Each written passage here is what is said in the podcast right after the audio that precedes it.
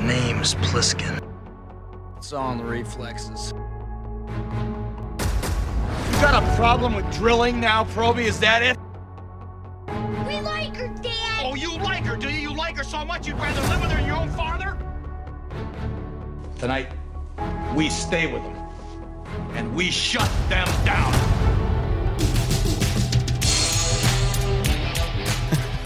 It's so good, It dude. is really good. Can I, say love it. one quick thing? Go for it, Okay. Joe. Yeah, please. E- Every time we play that intro, first of all, I get really into it. Second of all, for anyone that doesn't know, uh, when he says at the very end, we shut them down. That's from Miracle when Yeah. he's giving the locker room talk Yeah. uh, between periods. He says right after that, he says, because we can, like that. And every time I'm like, I'm whispering that to myself or mouthing it. and I think he's getting ready to say it, but we couldn't do it for pacing of the intro. yeah, I made Joe cut it out.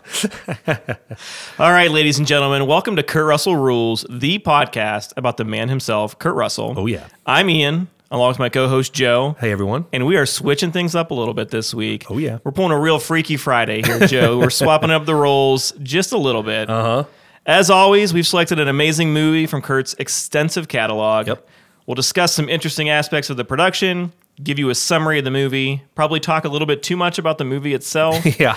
before we give Kurt a rating and talk about what life lessons we've learned this time around. Heck yeah. Joe, how are you feeling about this? I feel pretty good. I feel uh I feel different than I usually feel. Yeah. I'll be honest. The reason for that is, and this might be a segue, is because this movie is different. It is very from different. the other movies we we reviewed, um, which is great because I love talking about the diversity in his movies. But I feel very ready. But I, I'm curious to see how this conversation goes, given tonally how this this movie is a bit of a shift from. Yeah, the- it's an absolute shift. And I think before we really get too deep into it, I think it might be worth mentioning that we do have a thriller on our hands here. yeah. So for those listening, if you really enjoy the suspense or the what's going to happen next aspect of a movie, Mm-hmm. I would dare recommend checking out the movie first before would too. listening to this full podcast. I don't want to spoil anything right now, but it definitely has some parts in it where you're like, who's really involved with this? Is how far does this go? Yeah. There's a lot of questions in your head almost from the get go. I, I wouldn't want it spoiled for me because it really is a really entertaining thriller. Uh, It is. it, Yeah, it it keeps you on the absolutely edge of is. your seat. So I would say the same thing. Please go watch it so it doesn't spoil anything for Yeah, you. yeah. So, everyone hit the pause button right Ex- now. exactly, Uh, exactly. all right, Joe. I think we've warned them adequately here. yes. And it's safe to go ahead and summarize the movie. So what do we got? Let's do it. Okay, so I wrote this. This is my writing here, and so we'll see how this if we if we feel like we've encapsulated the the story and the tone of this film. But here's what I have Ian. In the midst of a cross country relocation, down on their luck couple Jeff and Amy Taylor experience a terrifying ordeal. After an accidental breakdown, Amy hitches a ride from a helpful trucker, only to disappear. What follows is a nail biting thriller across the barren desert of the American West as Jeff tries to track down his wife and her captor. But there's one question who can he trust in his pursuit? Ooh, very eloquent, Joe. There you go. You should write these professionally. I, I, I'm not going to lie to you. I thought about that when I was writing this. I was like, this actually sounds pretty good. I should explore this. Uh, but yeah, and so that's that's really the story. That's kind of it in a nutshell. And I'll venture to say that that the movie again is a pretty lean like thriller. And um, yeah, I'm curious. Yeah, to explore concept it. wise, it is relatively lean. Yeah, yeah, yeah. Uh, but the movie itself is great. It is. It's really entertaining. It's again, it's an edgier seat. Who done it? Kind of nail biter the whole time. You're just waiting. They're like, what? What is going on here? Like, Yeah, who- I'll say when I was taking notes while watching the movie, there were a number of times where I would write something down only to find out the answer later. Mm-hmm. Yeah, yeah, yeah. Which was Yeah. great. I really Yeah. enjoyed that because it makes you think about something and then it delivers on it really Exactly. well. It Yeah. does. It very much does. So before we dive into that, I've got some fun production notes for do us it. to go through. Yep. Mm-hmm. Again, this is a 1997 movie. Came out May 2nd, 1997. It's made by Paramount. It has a runtime of 93 minutes. Nice and tight. Yeah, very tight movie. Yep. A budget of 36 million dollars. It made about 50 million in the box office. So Okay. pretty successful, Yeah. all things considered. Definitely broke even. Yep. Uh, it has an 83% rating on Rotten Tomatoes. That's pretty good. It is pretty good. The, Yeah. the audience score is 68%, Yeah. which is interesting to me because oftentimes you'll have where the audience really enjoys the movie more than some of these critics do. Yeah. The critics Yep. seem to like this, and I agree with the critics. I do too. Interestingly, it came out the same year as Austin Powers. That's hilarious. so if it doesn't make me feel old, then I don't know what will because Austin Powers, I remember being like, oh, that came out forever ago. So Yeah. this movie also Same time as that. I did not realize that. Yeah. Pr- I'm probably both around the summer as well, because I think Austin Powers might have been a summer movie. yeah, I'm sure it probably was pretty Yeah. close. Yeah. So Yeah. interesting note, they built the diner that's featured in this movie Oh. for real. So it's a didn't real know that. diner, Okay. and they left it there after production was done, and it's been used for a ton of commercials and other movies apparently. Interesting. which is really interesting. There was a lot of work done in this movie to have everything be real, very realistic as far Yeah. as not a lot of CGI, not a lot of special Yeah. effects in this movie. And when it was, it was very limited in scope. Yeah, you can tell too. I mean, granted, it was '97, so the effects weren't quite there for CGI, just basically recreating everything, or these like LED backgrounds we use now for something like The Mandalorian. But it feels very practical. Like even the action stuff they do, it all feels very like tangible in camera. Oh, they did that. Yeah, absolutely. It's it's really cool. But that's cool to know about the diner. Yeah, yeah, they actually built it, uh, which I thought was fascinating as Yeah. part of the, the history here. Uh, this was nominated, Joe, for a Saturn Award. Hello. Uh, I don't know if you know what that is. oh, I know. You're familiar with the Saturn Uh, Awards? s- have we not talked about this? No, we've never Okay. talked about these. okay, okay, okay. Let me take a quick aside. if you- Please if you do. don't I mind. have I have notes too. I cannot wait to talk Okay, about this. okay. So I'd never watched them before, but I'd seen the mentioning of Saturn Awards like on IMDb for certain movies or whatever. I'd never put it together on what they actually are. Like last weekend, I can't Yes, believe we haven't talked this about just this. happened. I have notes on this. I cannot wait to talk about this. This just happened. So I'm just casually flipping through the channels Yeah. last weekend, and I don't even have like regular TV. I have the like streaming network where it has various live, kind of live stuff, but then 500 channels of like action or Right. or CSI or whatever. One of them was playing the Saturn Awards, and it just happened to come on. Did you watch it? No, I caught clips of it later. Okay, okay. Yeah, yeah. yeah. It was hilarious. Joel McHale was the host. Yeah. Uh, the program, sorry, the production of it itself was absolutely hilarious to me because I, to the point where Seth MacFarlane won an award, Joe. He won Yes, the Robert yes, Forster I Artist watched Award. this. Whatever that award is, I don't know. But when he comes out, he says, "It's a pleasure to be here, even though this clearly should have been a Zoom." yes, yes, he n- he makes fun of the whole thing. makes fun I of can't believe we're both. I can't believe we haven't talked about this. It's the first time I've ever watched it. I watched probably half of it. You need to go back and watch it just for the production value of it because you're used to watching something like Grammys or Oscars or whatever. The stage is really slick. Everything's really tight in, in terms of the production. This was like the stage was these different like black platforms that they just like pushed together. Oh yeah, this it was like it's in a hotel somewhere. Yes, it looks like it's at a hotel. The production is very off in terms of Seth MacFarlane. I watched that speech. Yeah. he's mic'd, and the mic is not very good. Where you're hearing a lot of like breathing and like pop, pop, like popping. Yeah. and the audience is not mic'd at all. And so every time he told a joke, it was just dead silence, and it just hung there. And William Shatner presents him with the award. Yes. ninety-year-old William Shatner is just standing there listening to Seth MacFarlane, and Shatner's just standing there in the background with his mouth open the whole time, like, "What are we talking about? What Yeah, are we there- doing?" There's no plan to this Yeah. thing. It seems like It's hilarious. Emily Blunt was apparently one of the presenters. I Was saw she her. really? I missed didn't- that one. I didn't see it, but she was listed as one of them. That's amazing. which I missed that. one. blows my mind. Yeah, yeah. It was funny. They had certain people that were like the really kind of high caliber celebrities. They weren't at the tables. They were literally just like backstage. So you had like Heather Graham, who's not even that big of a celebrity, but Sure. her and a couple other people were just like backstage the whole time. The only one that I saw that was like at the award show the whole time was Keanu Reeves. He, I think he made a speech about uh, Lance Reddick. Uh, and accepted Yes. an award on his behalf. I You're think, right. which Yes, was that's which was correct. very touching. Um, Yeah. but the entire program is like this distant cousin of of the Oscars or whatever, and it's so funny. but people seem to actually love it. It seems to be beloved in many ways. Like Bruce Yes. Campbell has a quote on the website. First of all, this Okay, website okay, okay. gives me some real Heaven's Gate vibes. If you're not aware that that website still exists, Okay, okay. this is the cult that that was waiting for Hale Bop to come by. that website still exists, and it has that like really like like '90s feel to it. The Saturn Okay. Awards website is a real '90s feel to That's it. awesome. It's a .org website also, Nice. so it's really got that going for it. Okay. But Bruce Campbell's on there with a quote, which Doesn't is surprise me. getting a Saturn Award, that gives you real street cred where I come from. he's so the man. He's He's so- the man. But it seems like people genuinely love this just for what it is. Yes. It- it's not pretentious. It doesn't try to be something it isn't. No. People get these awards and show up to actually receive Yeah. them. Like legitimate people Yeah. coming to this event Yes. to receive their award. Yes, it's it's actually really neat. And I was a, just an idiot, never put this together. But the reason they called the Saturn Awards is because there really wasn't a suitable category for things like sci-fi, thriller, action in the more prestigious awards like Right. the Oscars. The Oscars are really notorious for not recognizing things like a sci-fi or an action movie or a thriller or horror or whatever. And so they really have their own kind of segment of the. uh, the content that they're able to really award and recognize, which Yeah. is really cool. Mm-hmm. Yeah, no, it comes from the Academy of Science Fiction, Fantasy, and Horror Films. That's where it all started. So it is it is awesome. I love that It's it Mm-hmm. really exists. It just cracked me up. I saw that it was nominated. Yeah. When I was reading about it, and I was Yeah. like, "What was it nominated for?" I'm like, "A Saturn Award." Like, know. What is Yeah. that? And then, Yeah. boom, deep dive. I'm in way too deep reading about this. That's so funny, man. Yeah. Like, What's- I- yeah. Go What's ahead. crazy is Breakdown was up against some real heavy hitters for this. L.A. Confidential, which Oh, won. okay. Yeah. Face Off, Woo. real good movie. That's a big, big action Nick movie. Cage. Yeah. The Game.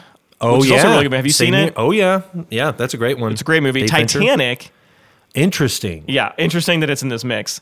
And then Tomorrow Never Dies. Okay, I could see that. Those are all really good movies. that this Interesting thing was up against. Titanic's in Yeah, there. I have no idea. I mean, I mean, it kind of turns into an actiony movie in the last like forty-five minutes. well, that's but what I it's- love about the Saturn Awards is that you just kind of see things kind of mishmashed Yeah, together a little smattering. bit. Yeah. So I don't know. Yeah. That was really fun for me to come across that. I love that this was nominated. I love that we both caught that Yeah, these yes. awards just happened recently. You've got to watch. I mean, for anyone who hasn't watched it, watch the most recent one or clips from it. It's so interesting in that it's just like it's a completely different caliber of award show. Totally But you can different. tell everyone's just like got their hair down. Yeah, just enjoying it. They're just enjoying it, having fun, making jokes. It's definitely a little bit more risque than the Oscars or something. It was. It's really entertaining. Yeah, And so- totally agree. All right, so this movie was co-written and directed by Jonathan Mostow. Yes. doesn't have a ton of credits to his name. He did U five seven one, which was a great film Mm-hmm. Yep. uh, about a U boat. Yep. in World War II. II. Yep. yep. He also did T three Rise of the Machines. Yep. Unfortunately for him, he had to follow after T two, which is a very That's tough. very big shoes to fill. That is really tough. But otherwise, not a ton to his name Uh, Yeah, I didn't see a lot either. not a huge cast of this movie. no. uh, we've got Kurt, obviously. For the movie, Kurt wanted to be with his family after being away so much during Escape from LA. Yep. And they wanted him bad enough that they organized a private jet and a Uh, helicopter yep. to have him on set in time and then home for dinner Yeah. every single day. They I love filmed. that. It's bonkers. It to is me. bonkers. I think you could only shoot for like five or six hours a day. What I because of was all the reading was he travel. would get there, they would film for about an hour or so, have lunch. Yep. Then they would film until about four and he was gone. Yeah. yeah. Which is pretty impressive. It's crazy, man. I think Wyatt would have been like 11 at the time Yeah. that this came out. And so the ideal was just, I'm going to be home with the kids this Yeah. time. I've been away too much. I want to be home. Yeah. So major credit to Kurt. Yeah. And a major credit to the production. Yeah, it's it's very cool. It really speaks to what we uh, t- talked about in our bonus episode. Yep. about how he has like a really good work life balance, which is very cool. They, they call it in- in the industry they call it a turnaround, where your uh, your time on set, like what is the max amount of time you have on set before you have to leave, Okay. and like you need a certain amount of time at home or with your family or whatever to kind of recharge your batteries. And so I think what they had he had what they call a twelve hour turnaround. And so he can only be on set, I think, a total of twelve hours a day, at the, and, and traveling to set and all that. And I was gonna would ask be you about that. included. Okay, Yeah, yeah, yeah. that's yeah. really interesting. Right, right. And so it depends. Like certain people that have in the contracts, like, hey, I need to be done shooting by six. I will get here no earlier than like six the next day. Because again, they can go, they can get wild, especially a production like this where you're shooting out of the middle of nowhere. You bring, bring out all this gear. You're traveling. It can the hours can just fly by. And I feel so- like this one probably helped in the sense that most of this movie takes place during the daytime. Yeah, yeah, And I imagine they only had a few hours of really good, proper time that they could film. Yeah, I would Because say so. otherwise, the sun's going to get into a weird position and Yeah. everything's going to look different. yeah. So that probably helped to make it Yeah. more amenable, but still wild. They would fly him in Yeah. every single day. Not every day, but every day that he filmed. Yeah, it's crazy, man. Yeah, really impressive. Especially when you consider that he's in like every shot of the movie. yeah, he is in this entire movie. Yeah, he drives the entire thing. There can't be more than five minutes of screen time without him. If that, it's, Yeah, it's- he's the entire movie. Yeah, he's basically. in every minute of this thing. Yep. So Yep. pretty cool. Yeah, it is cool. Uh, JT Walsh is in this. Mm-hmm. Uh, this was the last movie that he made that came out while he was still alive. which is Oh. pretty sad. Yeah, I didn't realize He had that two was- movies that came okay. out posthumously. what other uh, Kurt Russell movie was he in that we just covered?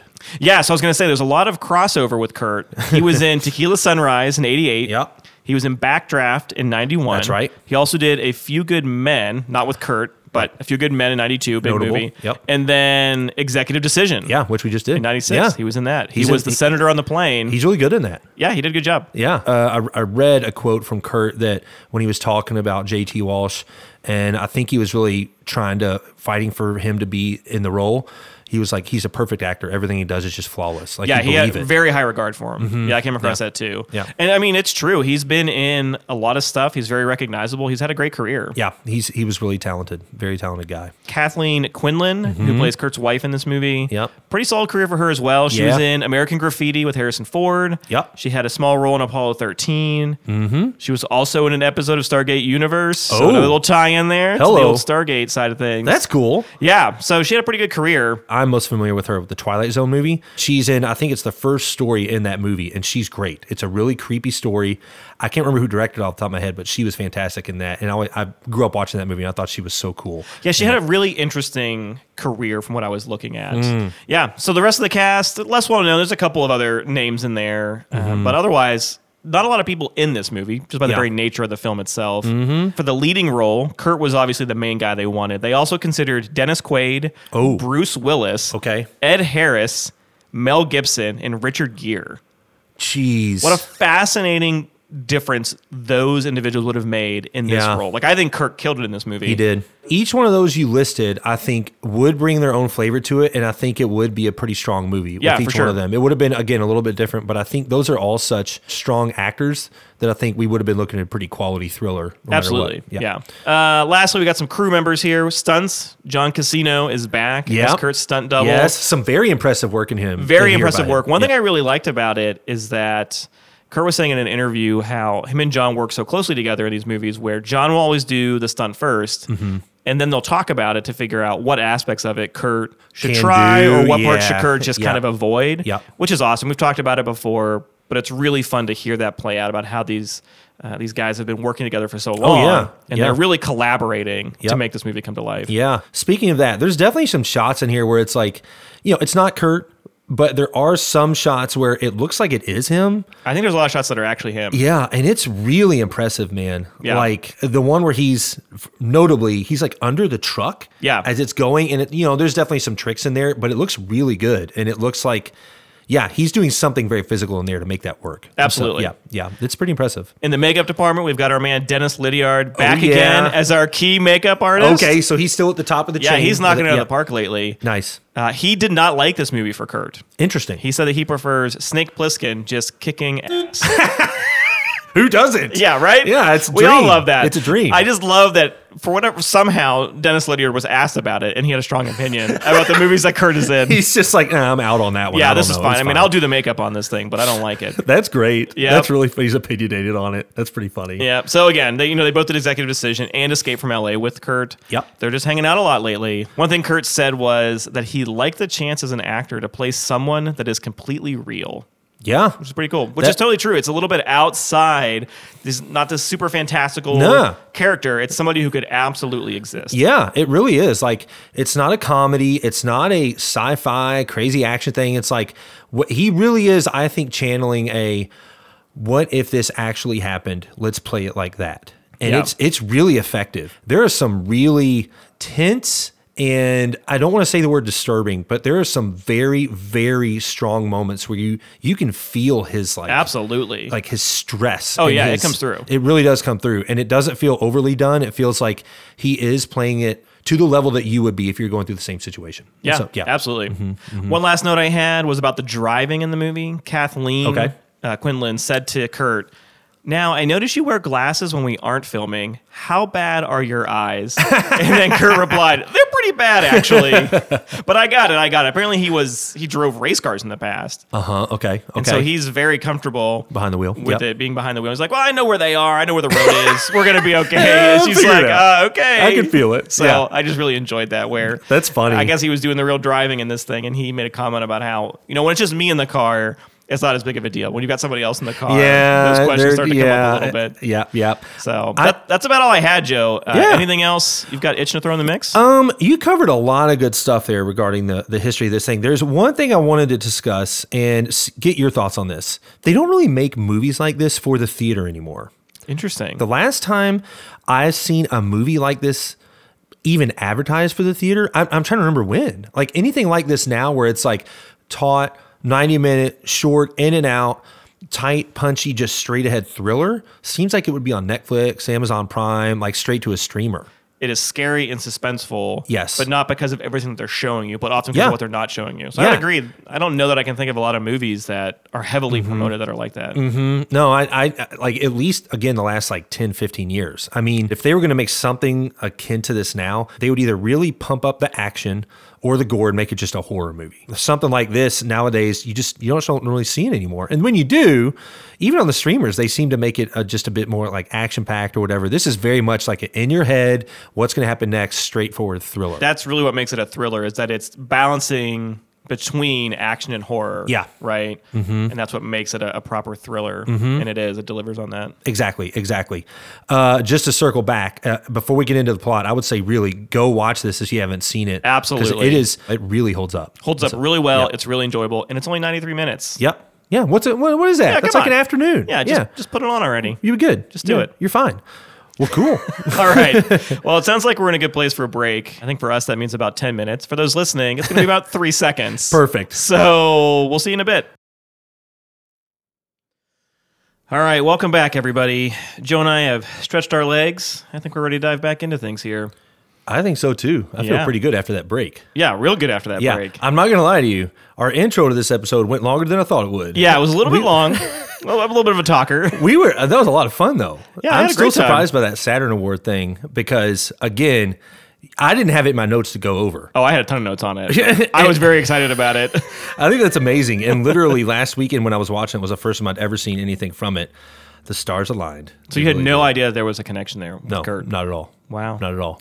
Okay, so let's talk a little bit about Kurt's role in his movie. There's a few things I want to say here. I'm going to talk about his looks for a second. First of all, he looks great. Looks amazing. He does look really good in this. I'm still going to give it to executive decision in terms of how good he looks, because just because he's in the tux in that movie, but his hair is about the same length. We always talk about his hair. He seems like in this one he's f- playing it also very straight, similar to that character from Executive Decision. Yeah. like he's kind of no nonsense, but you do get a little levity from him in the beginning, just like hey, he's joking around with his wife, which is a Right. nice little touch.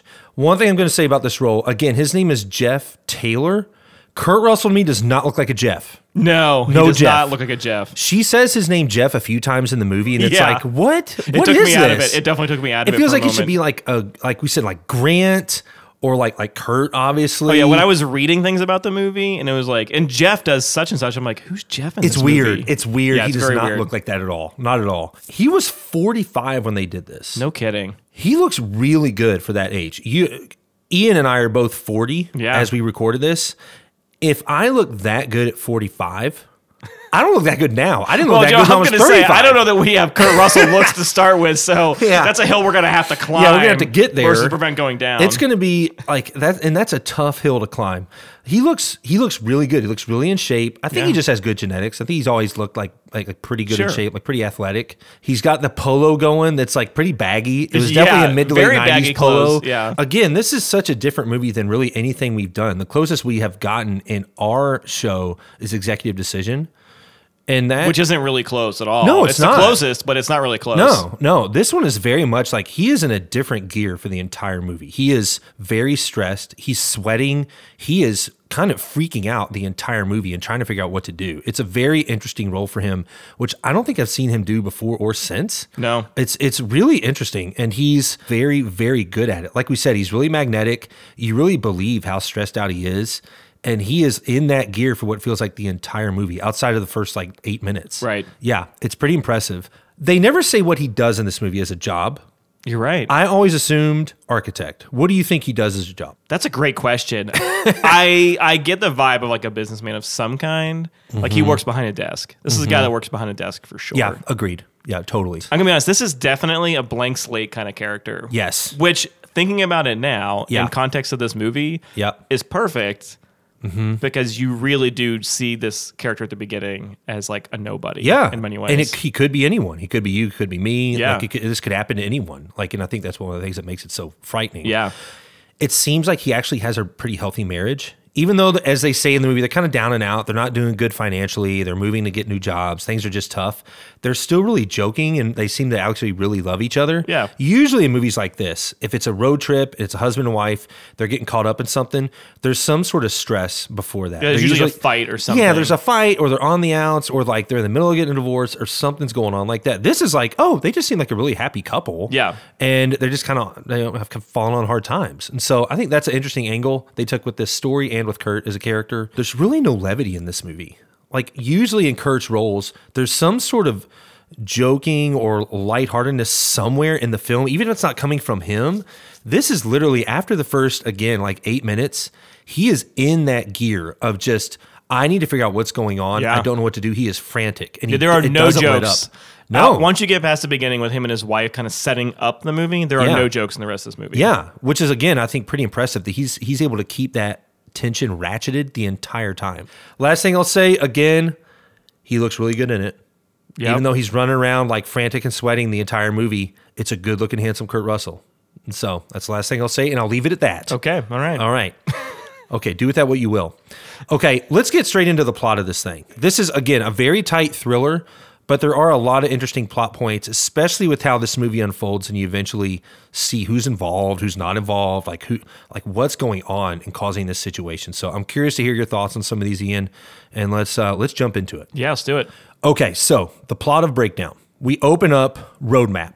All right, Yeah. It looks like it's almost just like weird curvy spaghetti lines or something. They look very spaghetti lined. yeah, they do. It looks it's very much like late 90s motion graphics. It's very Yeah. simple. Very, It- very simple. Yes. Ends up becoming a roadmap, some pretty intense music. Like, you know what you're getting into. You know this is going to be a thriller. We fade into kind of driving through the hills of the West, the American West. We can tell that they are, again, in the middle of nowhere, and they've driven hundreds, hundreds Thousands. of miles, maybe They're thousands. coming from Massachusetts. Yes. They're coming a long way. And they're in Arizona at this point. Have you ever driven like across the country, across the country? You and I took a big road trip a long Yeah, time ago. we've basically done this. Yes. Not quite the same distance, but close. Yes. For anyone that hasn't done this, it is exhausting. Like, Oh, it absolutely. is brutal. I've also done at least twice. I've driven from Mississippi to Seattle and back. Whoa. It's brutal, man. You get about 10 hours into that trip and you start hitting landscape like this that they're hitting in the movie, and you feel like you are just in the Twilight Zone or something. Like That this- happened to us in Kansas. We hit Kansas, and it just felt like it was never ending. Yeah, it's I felt like never it was in a ending. cartoon where the background just starts repeating, Yes. basically, and you're not Yes. actually moving. Yes. And they establish that really well in the beginning where it feels endless and he's like kind of fading and he gets a little distracted and ends up being almost cut off by a truck. Yep. Okay. He almost gets in a wreck. Almost like the scene from uh, Christmas Vacation, where it's like he just speeds Yes, and he's very like cut similar. off by this Yeah. truck. Almost a pretty similar truck, actually. Almost gets in a wreck. They're kind of swerving, blah, blah, blah. His wife is waking up. She's like, What's going on? He's like, I don't know, fell asleep, whatever. They're running out of gas. They pull up to a gas station. And Mm-hmm. this is like, we assume, like pretty soon after that. Right. Now, that same truck that they almost hit happens to be at this gas station. Uh-huh. Okay, so this is the first part of the plot kind of starting to thicken here. Threatening gentleman wearing a cowboy hat, who I'm going to refer to as guy with cowboy hat Okay. for the rest of this description here Got it. comes out of his truck. He starts by complimenting Kurt Russell's car, a backhanded compliment, because he says to him, That's a great machine. And Kurt Russell says something like, Well, out here, you need a truck like that. And the guy's like, Why would you want this truck, this piece of crap, while you have this Jeep? You can immediately tell this guy hates Kurt Russell. Yep. Because we then see that, and it is made obvious to us that this is the same guy that he cut off. They have a confrontation. It does not go well. Kurt tries to resolve it. And he's like, Hey, let's put it behind us. It was an accident. The guy's like, no, you can tell something feels really weird about it. So they leave the gas station. First of all, they start driving down the road at 85 miles an hour in a Jeep Grand Cherokee in Sure. the middle of nowhere. I owned not a Grand Cherokee, but a red Jeep Wrangler. I remember it. I loved that Wrangler so much. Yeah. Ian. I am to this day I'm sad I don't own that vehicle. I got in a wreck.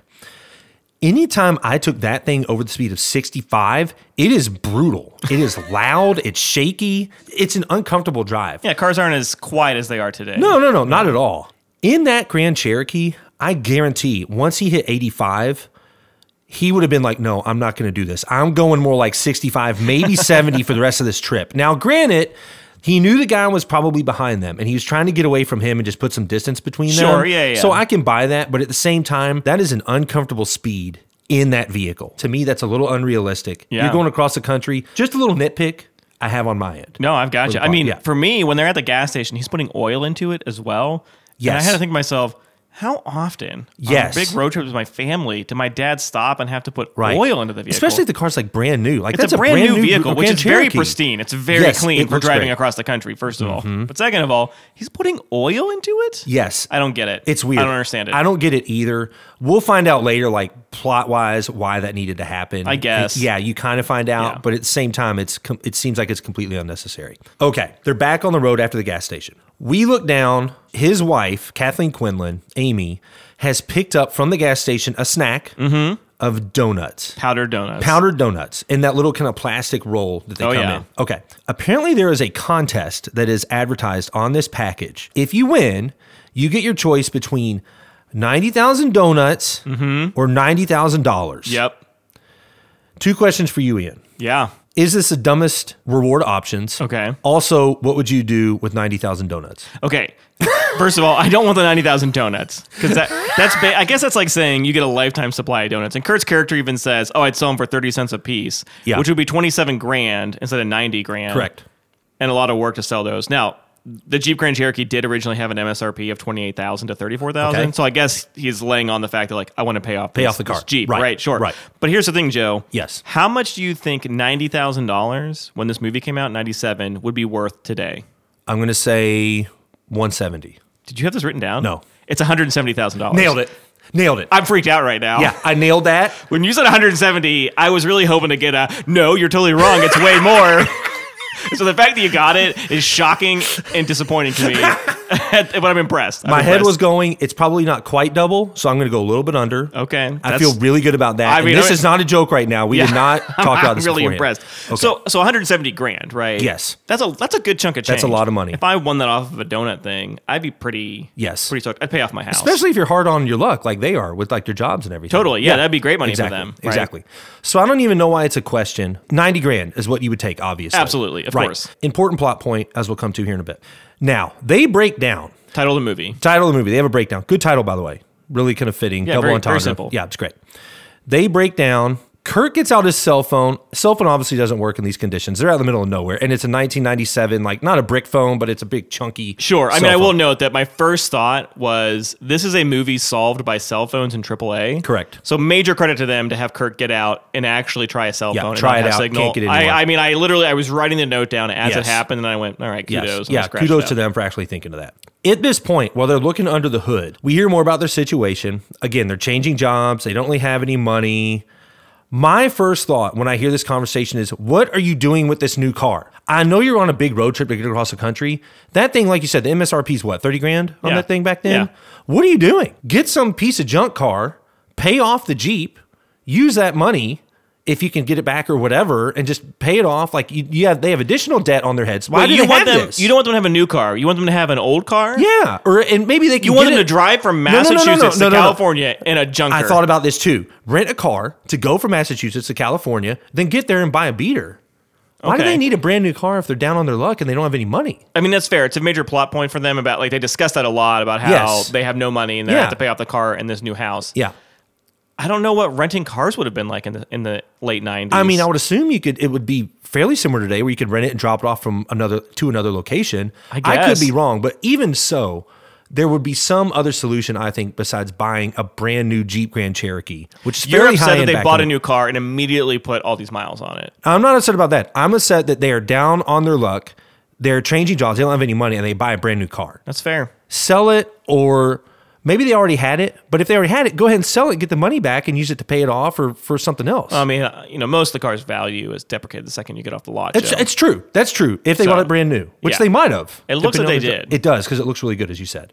So anyway, just a little nitpick for me. I just. And we learn more about in the movie, like the guys are attracted to them as terms of like a, a couple they could they could do this to because they look like they have a lot of money. They look yeah, like they, they're, they have they're money wealthy. and they're definitely from out of town. They're, Yeah. they're not sure where they're at. Yeah, exactly. And it's like, look, go something with, you know, that's cheaper, that's uh, inconspicuous, whatever. Anyway, they're broken down. The same truck that Kurt almost hit passes them. The truck pulls over and just sits on the side of the road. Yeah, very creepy, very Ve- ominous. I was going to say that too. It's very creepy. Like you just see it pull over, and it's like it almost feels like it's a ghost car or something that's just following them because you don't see the drivers. It's in the distance and it's just sitting there, and they're like, "Oh no, what is this guy going to do?" Thankfully, quotes, thankfully, Right. A trucker, a semi truck, pulls up behind them. The driver gets out. He looks at the car with them. Seems like a nice guy. Yeah. He's like, hey, uh, yeah, pull JT Walsh. Let me. Yeah, JT Yeah. Walsh pulls up. He says, hey, you want me to help you get you over to the side of the road? So he helps him push it. Seems like a nice guy. Yeah. Like he really wants to help. He looks at the car. He can't really tell what's going on, but he says, you know what? It might be overheated if you're driving it too fast, which, as we know, Kurt was driving at 85 miles an hour like Yeah. a maniac. This is the first point in the movie where I start to raise up out of my seat and go, what are you doing? Right. Now, you know what I'm going to get to here. JT Walsh, can't remember his name, but in the movie, we'll just call him Trucker. Red, maybe? I think it's Red. Red Barnes or something like that. I Right, don't know. yeah. Red Actually, Barn. It, it might it might actually be It Red, might- Barnes. It's something very simple like that.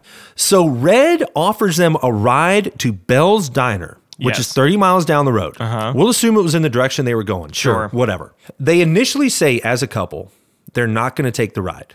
Which fair enough. Stay with your car. Wait till someone else comes by. Maybe a cop or whatever. Who knows? Maybe you'll have. You maybe you'll get lucky. Kurt's wife, Amy, turns to him and says, "You know what I'm thinking? We don't want to miss this ride. This is like we need some help out here. We're stranded." Kurt looks at her. They have a little bit of a conversation about it. He says, "Well, then what do I do?" And she's like, "Well, you could stay here with the car." And he's like, uh, "Okay, let's do that." He goes for it. He lets her by herself Yeah. in 1997. La- Which we already know, Joe, from Escape from New York, that the crime rates Yes. in the 90s weren't Yes. exactly Th- great. yeah, yeah. They were escalating. this was like Mad Max. so they decide again, this is 1997, not great cell phones. He doesn't know this guy from Adam. Let's let the wife go with the trucker we don't know. Kurt's going to stay with the car. Question for you, Ian. What are you doing in this situation? Yeah. You probably thought I was going to ask you this, I bet. oh, I, d- I mean, I thought about You this thought when about watching it. the movie. You Yeah. cannot not You can't think, about you it. can't not, not think about it. yeah.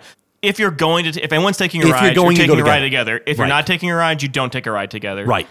I cannot imagine a world of being like, okay, we're going to split up here and you're just going to go off and we don't Yes. have any way of communicating because the cell phone doesn't work It's already. crazy. All this. Here's what here's what annoys me the most, Joe. Right. There was a comment earlier about like, oh, what you need out here is a CB. Yes. That trucker can absolutely call in with his CB to somebody Right. for help.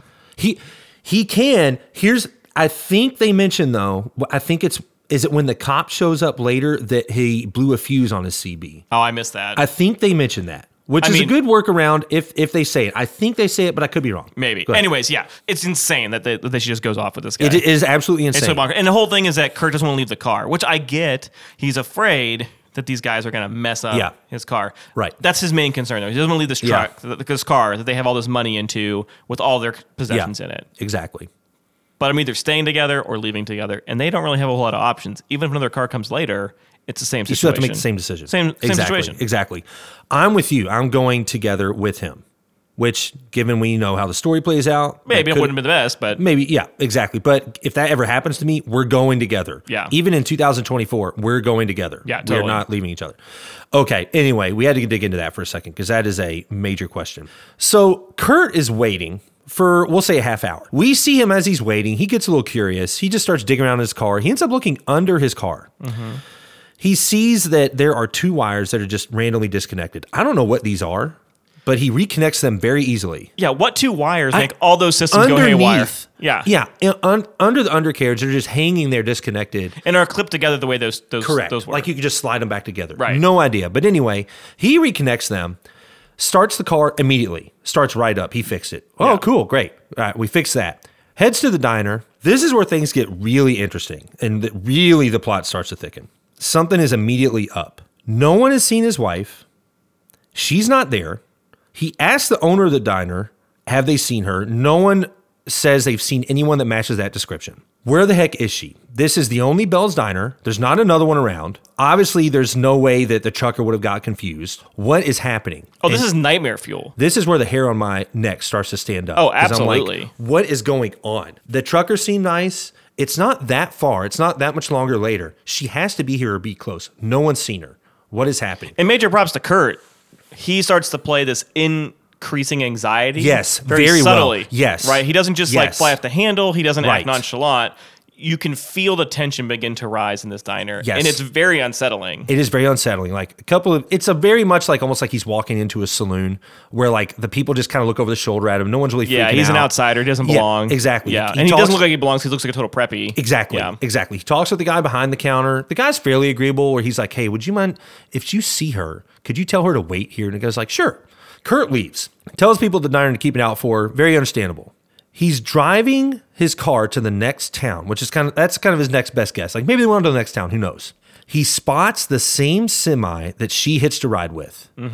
He drives up to it and he's like, oh, this is it. Okay. All right. Jackpot. Maybe she's still in there. It's the same driver, this time wearing sunglasses. So he knows something's up now because he's wearing sunglasses. Something, something's weird. He looks evil. I guess so. He looks down at Kurt Yep. as they're passing each other, doesn't smile, doesn't wave. He looks at him with like a stone, just straight face, and that's it. And Kurt's like, What are you doing? He's honking at him. The guy won't pull over.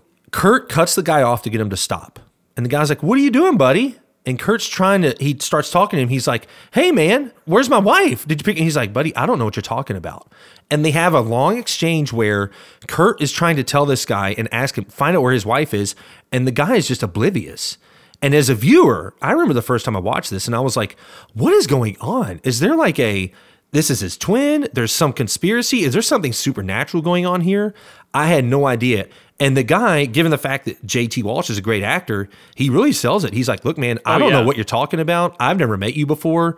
I don't know who your wife is. Maybe she left you. I don't know what's going on, but I'm not your guy. I have written down here one of the most chilling pieces of dialogue in the movie is when Kurt just looks him dead in the eye and he goes, what are you doing? And this is where things to me get really freaky. You had a brief moment of hope because he Yes. finds the truck and then it's completely dashed and it's just absolutely terrifying Yes. because it's 100% a dead end. Like, what is he going to do? Yeah. What's he, going to do? He can't prove anything. You Yeah. didn't take a picture. There's no phone call. There's no evidence of anything. Yeah. It makes me think like at this point, uh, do you start doubting yourself? Are you going crazy? What's going on?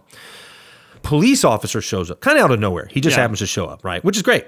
Kurt flags him down. Kurt tells him what's going on. Understandably, he's upset because he thinks his wife has been kidnapped or she's lost or whatever. The police officer searches the truck. There's no sign of her anywhere in the cab, in the trailer, nowhere. There's just some random boxes. They're just saying that, like, maybe Kurt got the truck mixed up, something like that. The police officer's like, Oh, did she leave you? Did you get in a fight? And Kurt's like, What are you talking about? He starts losing it. And at this point, kind of flying off the handle because he's like, No, we are happy. She got onto this truck maybe a half an hour ago. I don't know where she is. This man is lying.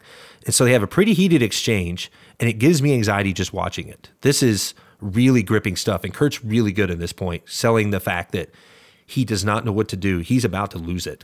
What was going through your mind? the truck driver felt suspicious like Okay. he was in on something that was dirty it did not feel like he was a twin or something like that Yeah.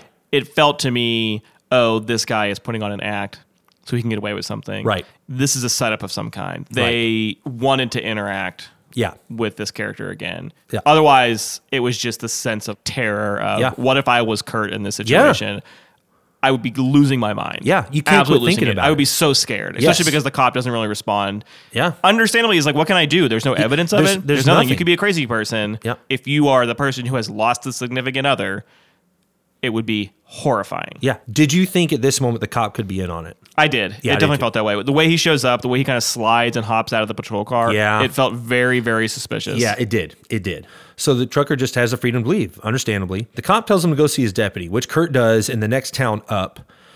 The deputy, for lack of a better term, is not the most encouraging in this interaction. The worst bedside manner you Yes, could ever you have. could He's ever basically have. just like, yeah, your wife is kind of dead, man. I Yeah. mean, maybe not, but probably. Yeah, there's really nothing we can do. We don't I find mean, anybody. If we see anything, we'll let you know. And Kurt's looking at like hundred pictures of missing individuals, which was really poignant like a great was. Mm-hmm. setup for that scene to have all those posters up there to Yeah. really drive home that you're never going to find this person yeah, you're never gonna find her. This could happen all the time in this area. Who knows? Kurt goes back to Bell's. Understandably, good move. Go back there, see Yeah. if she was dropped off there in the meantime. Maybe she went there on her own. Maybe she got. Who knows? He's freaking out at this point. He's talking to people. He goes in the bathroom. There's a woman throwing up in there. Who knows what that's about? I have no idea. well I, I think they kind of tell him like oh well there's somebody in the bathroom so he busts in there because he thinks it's his wife who's sick Yeah. yeah and it's not and they all kind of laugh at him It's just a woman throwing up. yeah It's- so who knows? which is even worse is that he gets this momentary hope that maybe his wife is in Yeah. there and she's just sick Yep, and it's and not it's just her. a prank that everyone pulled on him Exactly. He sees the owner of the diner behind the counter going through the order slips and thinks, okay, Maybe her name's in there. So he goes up there, and him and the guy that owned the diner get in a fight because Kurt's like, "Let me see those slips. Give them to me. You see, she was in here. You would have given her an order, and yeah, her name would be on there. Her name's not in there. The guy that owns the diner behind the counter pulls a gun on him because Kurt's kind of losing it at this point. Kurt goes outside to the payphone, starts to make a call. Billy comes up. He's talking, kind of repeating himself, and Kurt hears him say something about, "It's your wife they took." Okay. And Kurt's like, say that again. He says, like, they they took her. Tony, they took her. And they have an exchange where Kurt's like, I've got something here. This guy knows something. Kurt goes over to him, tries to corner him and find out what this guy knows about what's going on. And as he starts to hear more, you see the owner of the diner in the background, standing there next to his door. So what is he on it? And then Billy says, even the cops are in on it. So at this point, my mind is racing with how far does this thing Yeah, extend? What is everybody's in going on this thing. Everybody's in on it. You everyone can't trust in the state anybody. of like Kansas or Utah, wherever, and Moab, I don't know, wherever they are. okay. So everyone around is in on this thing. It's and it really starts at this in this movie, it starts to feel like a conspiracy. Kurt leaves, gets in his Grand Cherokee, goes on the road, pulls up to a dead end. Oh no, what is this? And it's just like a gate, chain Yeah, link fence, pulled construction, together, something next, going on. Next to a river. Yeah, something's going on. And then behind him, you see it is the guy he ran into at the gas station in the cowboy hat. The guy pulls up 20 feet from him, gets out of his truck, pulls out a gun, a rifle, like a hunting rifle. a hunting rifle, and he's like, Get out of the truck, put your hands in the air. Kurt decides, No way. yeah. I'm going to get in my Jeep, blow through this dead end fence, and try to take off down the road.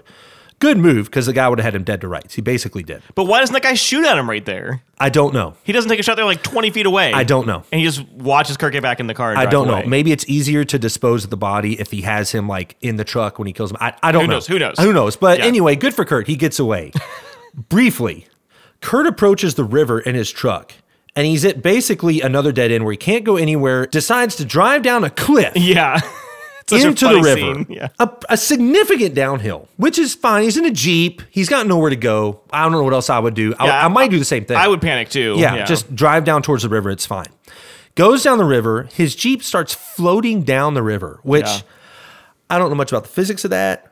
It looks believable to me that it would actually float. My understanding is that's all real. They actually did that. That's crazy to me. The guy with the gun is now on foot, chasing him, trying to get a shot at him while Kurt is trying to get out of his Jeep as it's going down the river.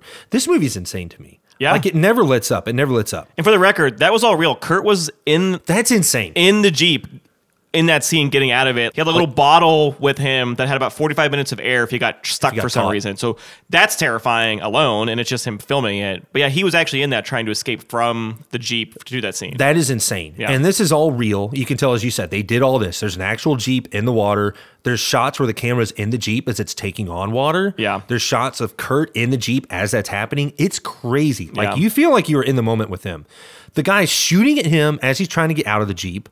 We now see, as the guy with the cowboy hat is in pursuit, a new guy enters the scene. Big guy with a beard in a trucker hat. He's in like a small kind of ice truck or something. I don't Uh, know. yeah, I what don't know what it is, Yeah, yeah. who who knows?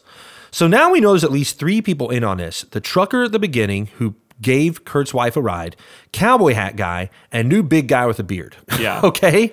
Now we think Kurt got away because he gets to the shore, but he looks over as he's taking a break on the shore and trying to assess his surroundings and figure out what he's going to do.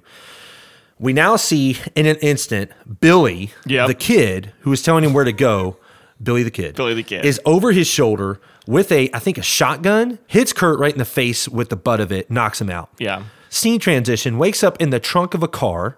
All three of those guys are standing looking at him. He's like, Where's my wife? All this stuff. We soon find out that his wife told these men that there is a specific dollar amount they have in the bank that he can get for them. And then they say to Kurt, Unless you can tell us what that specific dollar amount was, we're going to kill you. Yeah. And Kurt doesn't know what they're talking about. And then the guy in the cowboy hat goes, See, I told you, he wasn't no donut king. And then Kurt puts it together and he's like, Donut, the contest, my wife told him. And he goes, 90,000. We have 90,000 in the account. And they're like, Son of a gun, that's the right number. And so now it's all about greed at this point. They just want to get the cash. They bring him out, walk him over to like the edge of a cliff or something where we see the original truck driver who took his wife. And this guy gives him the lowdown. Yeah, we took your wife. This is the situation. You want to see her? You want to live? You need to get us that money. Go down to that town that's right over the ridge. It looks like Mayberry or something. There's like t- 20 Yeah. buildings and Yeah, this it's like, like strip super of, tiny. Yeah, Yeah. exactly. They tell Kurt, you need to go down there, give us that money, or we're going to kill you and your wife. Yeah. This entire situation, every minute, it's something else here that makes it more stressful. Kurt goes to the bank. He's sweaty. He's Yeah. dirty. He's losing his mind. He doesn't know what to do. He's scared. He's afraid. He's angry. All this stuff. How long has it been? He was in the water. He should be soaking wet. Yeah, he should be soaking wet. I don't. That's a great. His hair looks question. great. His hair looks great throughout the entire movie. It's Even a little after bit all that water. disheveled, but it looks really good. It's Anyways, coiffed. sorry. You're Continue. good. You're good. We still don't know who's in on this thing, but Kurt strolls into the bank and he starts to tell the teller, "I need this much money." He wants to get out all the money he has in his account, and he only has like a few thousand dollars that he can Yeah. even get because of that short of notice, and they don't have that much money anyway. So he's he doesn't know what to do. The teller at that point is listening to Kurt's story. And there's a look on the teller's face like he can't tell if he believes him or not. So we don't, maybe the teller's in on it. And as soon as Kurt's about to tell him the full story about what's going on, there's another guy that comes up, puts his hands on the desk right next to Kurt, and is asking the same teller about like a car loan or something. Yeah. At that point, you're like, well, that guy might be in on it too. He's Totally. right here. He's kind of looking at Oh, he Kurt. absolutely felt like he was in on it. Yeah, he's kind of dressed like a bad guy. He's wearing black, like a leather jacket and jeans or something. Now, a little, little smart idea, a little epiphany Kurt has here. You see on the desk next to him, you see a letter opener and you see a series of what do you call those things? Like money bands? Money bands, yeah. Yeah. And they say like 100, 1,000, 500, whatever. We cut to Kurt walking up to the payphone after this bank exchange. Kurt walks up. The bad guy's telling him to meet him at a railroad right down the street. Soon enough, as he's walking down the railroad, cowboy hat guy appears in a truck. Yep. Cowboy hat guy gets him in the truck, duct tapes Kurt's hands together. Kurt has other ideas. Okay. he gets his hands duct taped together, duct taped together behind his back. Cowboy hat guy starts looking through the money, and as soon as he sees that this is just a stack of ones with some 50s around it, he's like, What's going on? Kurt gets the upper hand on him, stabs the guy in the Yeah. throat or Looks the pretty bad. shoulder. Like, looks like a pretty bad stabbing. It looks really bad. Like he could might have hit an artery Right. then tapes the guy to the passenger seat, tapes his neck around the Mm-hmm. headrest, tapes the guy's hands together, starts torturing him by driving the truck like 80 miles an hour, slamming on the brakes, and make and choking the guy. Yeah, and very effective. Very effective. And one of the better lines in the movie where Kurt says, "Oh, I bet this thing stops on a bleeping dime." Yeah. like he's really he's mad. He's got the guy, and he's trying to get as much information as he can.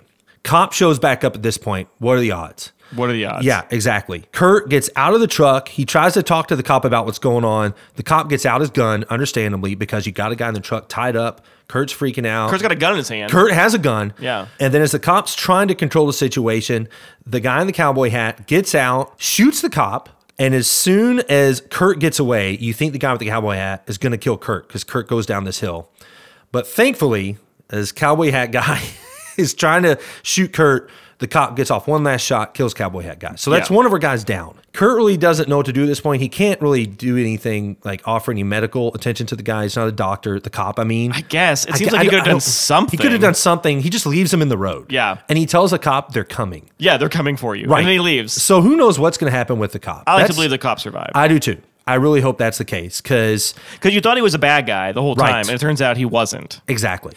Kurt heads to the truck stop on the highway, which cowboy hat guy told him was where they typically meet up to exchange money or take their victims or whatever. Massive stroke of luck here. Massive. Yeah. Massive. Yeah. As Kurt is walking up to the truck stop, there is a payphone. He sees the gentleman who took his wife initially in, on that payphone, and he overhear, he overhears a conversation. He talks about how there's too much heat on us. I don't know what's going on. I'm hearing something about a- an officer down. We need to get out of here. I'll drive. We can drive all night if we have to. Kurt is trying to figure out what to do. He's looking around the not parking lot, but truck stop. He jumps onto his truck under some sort of onto some sort of bracket that's underneath. It looks like you put a tire there. I don't Yeah, know what it, I, so- I seriously, I was looking up diagrams of What that is? Asian Asian trailers. and I Right. could not find out what it was. Yeah, it's something that's hanging down on the uh, under the undercarriage. like a frame of some That's kind. just big enough for a person to fit, Right. fit on, and it's almost like a shelf or a frame. Yeah. And then, in my opinion, comes the most thrilling sequence in the movie. This is it's kind of similar to Raiders of the Lost Ark, where he's Yes, under the I truck. wrote down. You I have got that some real Yeah. Indiana Jones vibes or Speed. Yes. One of those two. Yes, very similar. So instead of just riding under that thing under the truck, which rightfully so, because that would be very dangerous, he walks across the side of the semi the whole time trying to not be seen by the bad guy. He eventually, by Mm-hmm. chance, just barely makes it to the gap between the cab and the truck. Uh, trucker drives all night. We assume that's probably an eight-hour drive that Kurt Russell's just sitting there Yeah. between the cab and the trailer. Yeah, it's 'cause dark by the time they get there. It's so dark by the been a time. It's, while. it's like 4 or 5 a.m. And this is where things to me got even more eerie and kind of disturbing. So the trucker pulls up to his house, and we find out this trucker being a horrible kidnapper, murderer, right. all these things, has a sweet family. Yeah, shocking. His wife walks out. He's got a little kid who's probably 12 years old. He gives his kid a present. He gives him a Swiss Army knife. He's hugging his wife. He seems like a good guy. He tells them, okay, if y'all can just head in and get breakfast ready, I've got some stuff I got to take care of in the barn with the boys. So the other guys that were part of this uh, conspiracy followed him out to his house. And so now you have all of them in the same location, which is good for Kurt. Very good for Kurt. All right. They all go into the house. Kurt sneaks into the barn, as quiet as a mouse, Mm-hmm. okay, trying to not get, uh, cause a stir. He sees a lot of license plates, lots of cameras, lots of stuff from other people that they've probably done this to, which is, first of all, freaking weird. He's sneaking around. Big guy with beard and Billy the Kid show up, and we hear them talking about their past crimes just casually. They're like, wow, man, we should have just killed them both like we did that couple in Ohio or something. Right. Like, like, it's so eerie. It's the big reveal, though. That like they've Yes. just been doing this to a bunch of people. Yeah, like and they- they, and they just straight up kill these people. Yeah, they just kill them. Like take whatever they have, take their money, take their belongings, whatever. And they've been doing this who knows how long, and it's disturbing. At this point, hidden in some sort of box or something in a bag, they pull him out, and we are hoping we're crossing our fingers that that is Kurt Russell's wife. They take the uh, bag off of her head, and you see that it is her. Kurt Russell's looking to her from like uh, he's at the top of the barn where they keep the hay. And he's looking through a hole. She sees him. So they have a nice moment there where it's like, okay, she thinks there's some hope because he could get her. They put her in a cellar with like a freezer in it. Basically, she's going to run out of oxygen in like 20 minutes. Yeah, they're gonna lock her in a freezer. Just kill her. Yeah. Yeah, kill her, suffocate her. And they're just going to go have pancakes. They all, they're Yeah. literally talking about pancakes Yeah. as they're doing this. So they go to the house and Kurt immediately tries to find something to open the cellar door. He absolutely could have found a tool that Yes. would have pried open that lock. yes. he One definitely hundred could've. percent, he could have done it. He definitely I could've. appreciate for the plot of the movie. Yeah. he can't. He can't, and so he has to go get them to open it. but he absolutely Yeah. could have gotten that. pried he open. definitely could have. He could have got like a- anything. something. I get that he didn't want to cause any noise. Sure. but she could. She could. She's suffocating in there. Like Yeah. you need to get her out. Right, you don't have Right, time. Right. You don't have time to find like the perfect thing or go have them go open it. Kurt goes into the house while they're eating breakfast. Pancakes. He looks like a madman. Totally. Like he is. He's been on the road all night. He's frantic. He looks like he's lost his mind. He's wild eyed. He has the gun. He's pointing it at them. My heart is pounding as Oh. I'm watching this movie. Pounding. What state of mind are you in while you're watching? Oh, it's very intense. And my first thought was, I think I probably would have just shot every single one of them. I just Yeah. would have shot them yeah. because once they're gone, once they're dead or, or otherwise dispatched, then the risk is gone. Yeah. I think I would have shot all of them except the wife and kid. Yeah, absolutely. Yeah. Yeah, yeah, yeah. The Yeah. wife and kid, no. Yeah. But everybody else, 100%. my Eliminate 'em. first thought was, I'm just going to blow all Everyone their away. faces off. Yeah. Kurt doesn't do that. No, he doesn't. Okay, but we need the story. We need more drama in the story. Kurt's holding up everyone. We think he's got him. The son walks in behind him with a rifle drawn on him. Yeah. And you're like, okay, this is all we need.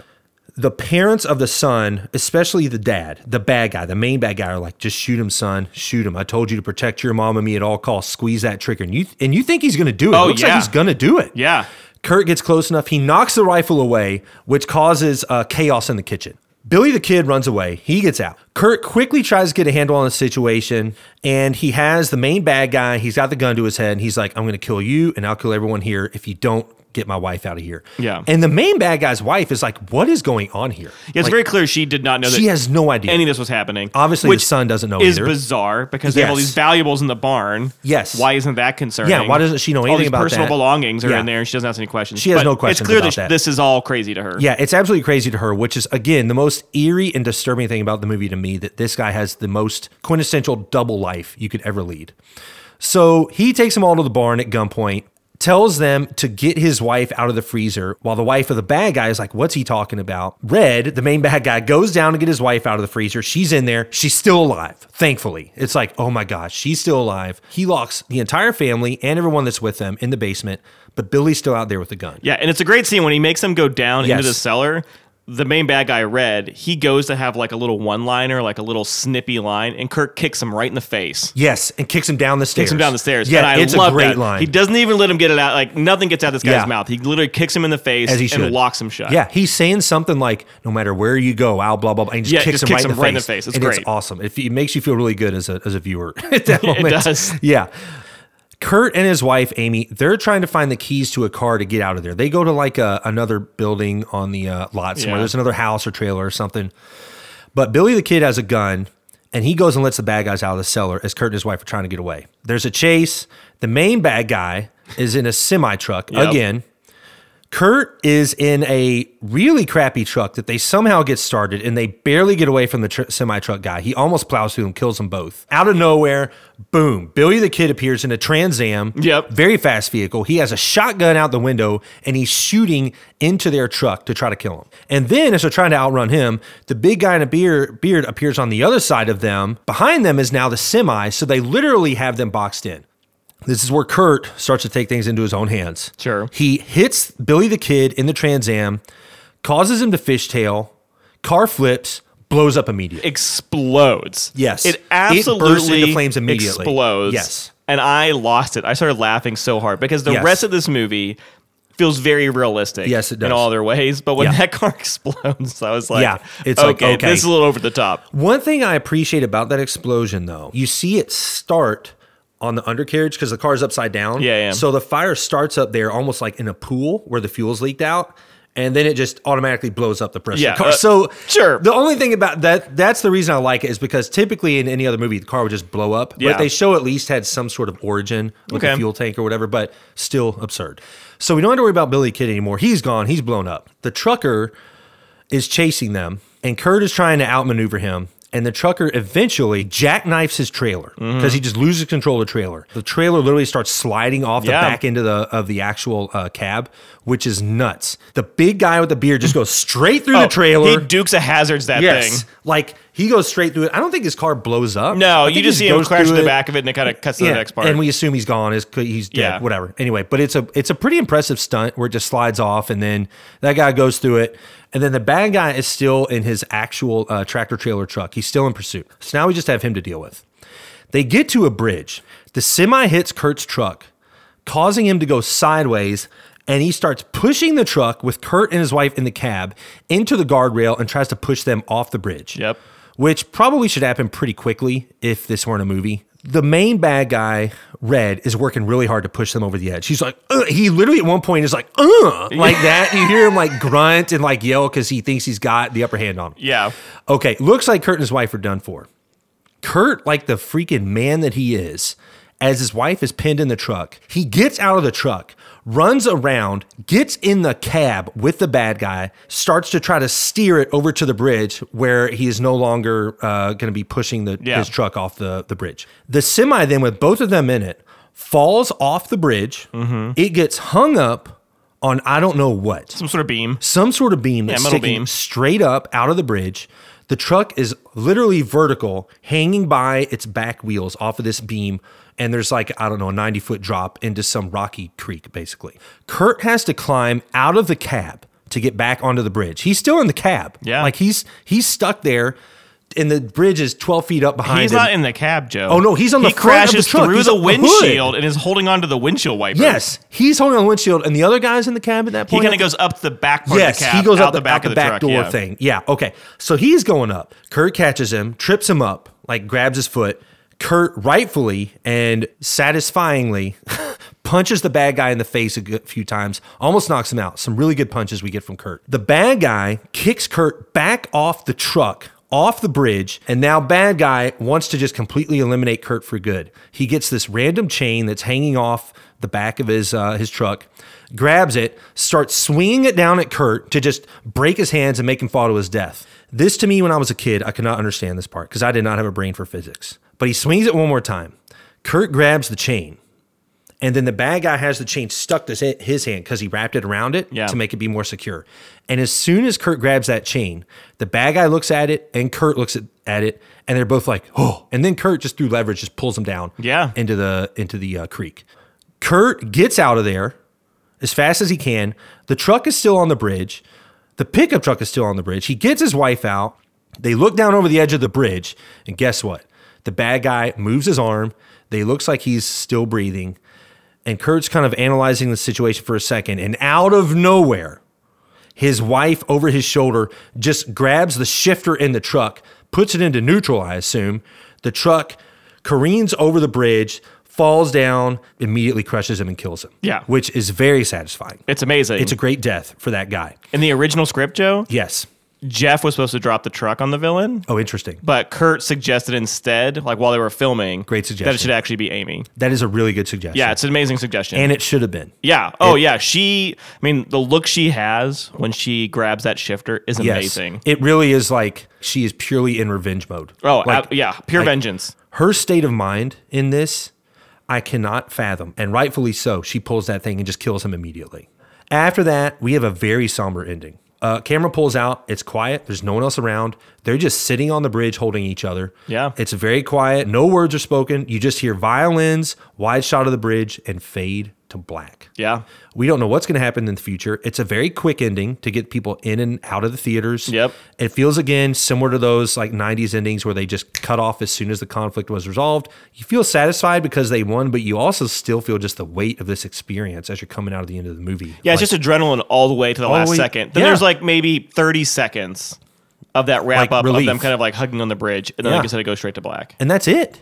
Yeah, And that's that's, the it. end. It is a tight thriller. Like there is no fat on this movie. No. You open up, you get a little bit of character development with him and his wife. Things are set in motion very quickly.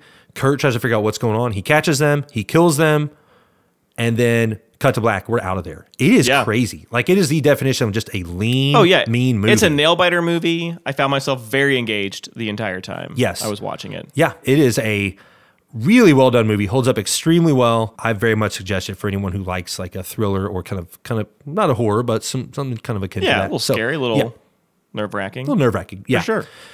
That's All right. the movie. Yeah. I've talked long enough. what a Let's- journey. What a journey this has been. Yes, it has. Together, I've had Joe. a breakdown just talking about Yeah. this thing. so Uh. maybe we take a little bit of a breather. Yes, let's take a break and we will get back with our rules and other thoughts about the movie. All right. We are back. Back in action. Yep. This is one of our favorite parts of the episode, Joe. Yep. It's short, but we love it. Yep. We're going to be rating Kurt's performance in Breakdown on the Goldie scale, which is, of course, named after the one and only Goldie Hawn. Yep. Each episode, we ask ourselves, what would Goldie think of Mm-hmm. this performance? And given our track record, she'll think it's between a 7 and a 10, probably. That's exactly right. Yep. Pretty so, high. Joe, how do you think our man did in this one? I'm just going to come out of the gate swinging here. I give him a nine. Okay. This is a very solid performance by him. Again, it's something you and I at least haven't really seen from him in so many of the other movies we've watched. He is undeniably effective in the role. You believe him in terms of his arc, how he goes from a mild mannered, fun loving, kind of endearing husband to a frantic at his wits end trying to locate his wife and it is nail biting and gripping and i think it is not nearly as effective as a thriller without his performance driving the entire thing so i'm going to give it high marks we give it a 9 out of 10 I totally agree. I'm going to give Kurt a solid 9.25 nice on this. Okay. Uh, it's a solid performance, like you said. He's carrying the entire movie. Yes, here. he is. There aren't any scenes without him in it. He does a great job with the action stuff. A lot of it is his own stunt work. Mm-hmm. Then he's got the dramatic scenes, which he's really, really good at. Yep. He amps up the suspense and the fear and the anxiety really well over the Yeah. course of this movie. Yep. And he knocks it out of the park. It's Yes, a he really does. worthy performance from an otherwise kind of unknown movie in Mm-hmm. many regards. And so, in my opinion, everybody should watch this, even though we just spoiled the entire plot for you if you didn't go listen to it first. Yeah. Uh, which we warned you about. You should go watch it. It is such a solid movie. Yeah. And so, a 9 and a 9.25, that gives us a 9.125, nailed it which is a very interesting and unique rating for us, but it's very, very well deserved. well deserved he's he knocks it out of the park in this i'm going to ask you one other quick question Yeah. this was your first time watching it First time. You and I talked a little bit about it beforehand. We sure and the did. type of movie it was going to be. Was anything about it surprising to you? Anything about Kurt? Anything about the story? I don't know that I had any expectations going into it, Mm-hmm. but it did surprise me. I Hmm. think I really do appreciate Kurt's skill set and his Yeah. acting chops. Yep. And what I like about the movies we've looked at so far is that they've all been so different. And this is Yeah. again is very very different. And Yep. this one, what I really appreciated is how well he can do drama in a Yes. dramatic role. Yes. So that did surprise me a little bit. Yeah. Not necessarily like, oh, I can't believe this guy could actually do this, but just to see it play out and to see the quality of it was really, really surprising. It was awesome. When it started off and he seemed very unsure Yes. as an individual, I wasn't sure where this was going to go and if it was going to be one of those ones where it just kind of was like a light switch and a flip. Because I feel like Yeah. you get that sometimes in these thriller type action y movies where it's like a taken type of thing Yeah. and it's like oh a really mild mannered guy and then he just flips a switch and turns into Yeah. this you know guy that can just do whatever Yeah. this was different this felt like here's a regular person Mm-hmm. who's having to find something deep within and is terrified and he showed that terror and that anxiety Yeah. when he's in that barn I know. and he's sweating and he's know. fearful i mean you can feel it You can. It's palpable. yeah, so I totally get why he was exhausted doing this movie because it seemed like he really did take on he put a lot into it. all Yeah. of that. Yeah. Yeah. I agree. Like he you can see it. Like he put a lot of his like mental, emotional, physical energy into pretty much every part of the movie. And that's why I think people should watch this movie. It's really hard talking about it to get across Yeah. how suspenseful this movie really was Yeah. and how palpable that energy is the entire yeah. time. And how just gripping it is as a story. Because it, it, it on its face you're like, uh, what's the big deal? His wife gets kidnapped, he has to find her. No, it's super simple. Yeah, but at the same time, like the conspiracy they're building around it, the the fact that he is so effective in it, the fact that all the performances are just really good. Like all the bad guys are really good bad guys. You hate them all. It's a really just believable kind of situation all the way around. Yeah. which I think makes it how just as effective and gripping as it is. And so, yeah, yeah, cool. Well, yeah, nine point one two five. I think that's pretty good. I think it's totally really- fair. Yeah. All right. Yeah. So I think that means it's time for our life lessons, Joe. Let's do We've it. each got three. Yep. It's time to find out which ones we like the most. Yep. I can go first. Sure. All right, I'll take I'll take the first one here. Do it. All right, this rule comes from my nerd life Okay. of Dungeons and Dragons, Joe. Okay. but it's a really important life lesson, which is never split the party. I'm not just gonna let my wife go off like that. Like we said, there's all these strangers. The worst thing you can ever do is to split the party because you're Yep. both just gonna kind of get taken out at some point. Yep. So rule number one: never split the party. I think that is a dang good rule. I knew we'd have some overlap here. My first rule is don't let your wife get in a truck alone. so, very similar theme. Just don't do it. We talked about this earlier at the beginning of the plot. Don't let her get in there alone. Yeah. Or you don't get in there alone either, because then you're going to leave her with the truck. Who knows what could happen? Just don't do it. Stay together. This is a precarious situation. You don't know what's going to happen. No phones. There's no evidence of anything if it were to happen. Just go together. Having said that, Yeah. having said that, if they went together, would they have still gotten out of the situation alive? I don't think they would have, because they would have had them both in that truck and he would have pulled up and he, they just would have had him dead to rights. The wife wouldn't have had the chance to say, "Wait, wait, wait, wait, wait. We have a bunch of money." Right, For exactly. the story because they wouldn't have had a chance to kind of Yes. corroborate that ahead of time. Yeah. So So, so you got to, you need I hate that- to admit it that our both of our first rules are similar. Yes. And in this one case, this is the exception that proves the rule. Yeah. Right. But yeah, don't let your wife get in a truck alone is mine. All right. Yeah. Hmm. Number two for me, never give up hope. He kept looking for her. He Yep. kept tracking down leads. He had to circle back. He had to take a lot of risks. Yep. And all along the way, he wasn't going to just wait for others. Yep. And he never gave up hope on finding her. A lot of resolve. Yeah. Yeah. That was pretty impressive. There were so many points in the movie where he just he was up against it the entire time. And he had constantly had to fight and problem solve to just make to just gain an inch. Yeah. And so it was pretty impressive. I think that's a very a very good rule. Okay, my second rule is think in the moment. Once he really is in the thick of it, you can see he has to make some decisions and come up with ideas very quickly Yeah. to be able to get out of the situation. For example, jumping on the semi, the undercarriage of it, to get on that kind of bracket or whatever it was for that spare tire, jumping out of the truck when they were getting pushed off the cliff to get in there and stop the guy, grabbing the letter opener. He just had really had to be kind of all cylinders firing the was whole very time. crafty. Mm. He was very crafty, very cunning. And So yeah, think in the moment, and he needed to to get through this this situation here. No, So, I like yeah. that's a good one. All right, my last one, number three. When the game's rigged, play dirty. Oh yeah, that's pretty good. All right. He couldn't trust anybody. Tons of people were in on it. They kept kind of throwing him Yes. different directions. They wouldn't just take the money. They wouldn't tell him Yep. where his wife was. Yep. And so finally, he just had enough. Yep. And it was time to play dirty. That's pretty good, man. I like Yeah. that one. I like that one a lot. Yeah, and it works for him. It worked Ends out. out on top.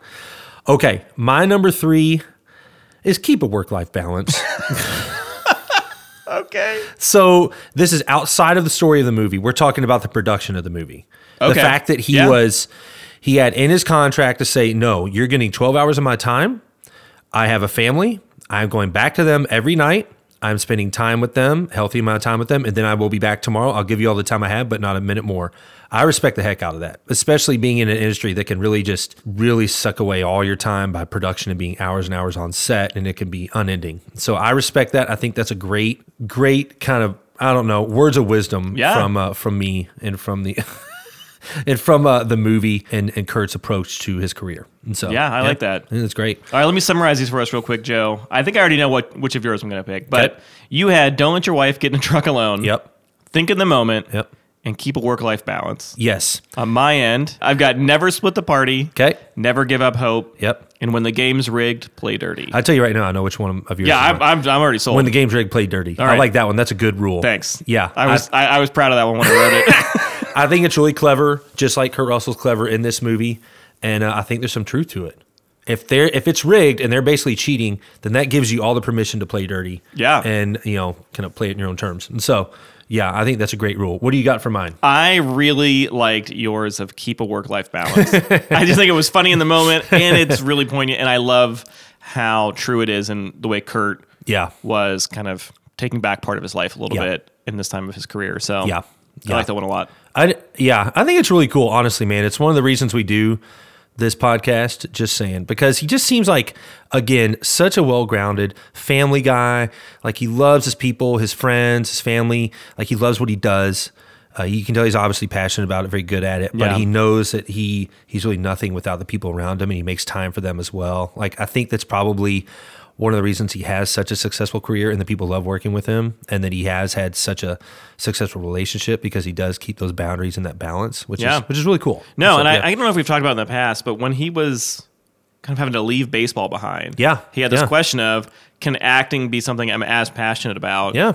But even in that, I think his dad said to him, like, this is a job, like you have an obligation Yep. to put something out there for these people to be to enjoy. yep And it does seem like Kurt has really lived by that. Yes, it does. Where this is my Yeah. job, this is my responsibility, and I also have the rest of my life too. Yeah. That I'm gonna maintain. he has his family his hobbies free time all that good stuff Yeah, and so, it's yeah. highly admir- admirable. Yes, it is. So, It's very cool, and you hear so many stories about these people that kind of go south, or you know, they have or child actors that Yeah. just kind of totally lose their way. Yeah. and Kurt, that didn't happen to him. yeah. It's very very cool, and again, I think it's why he's one of those people that.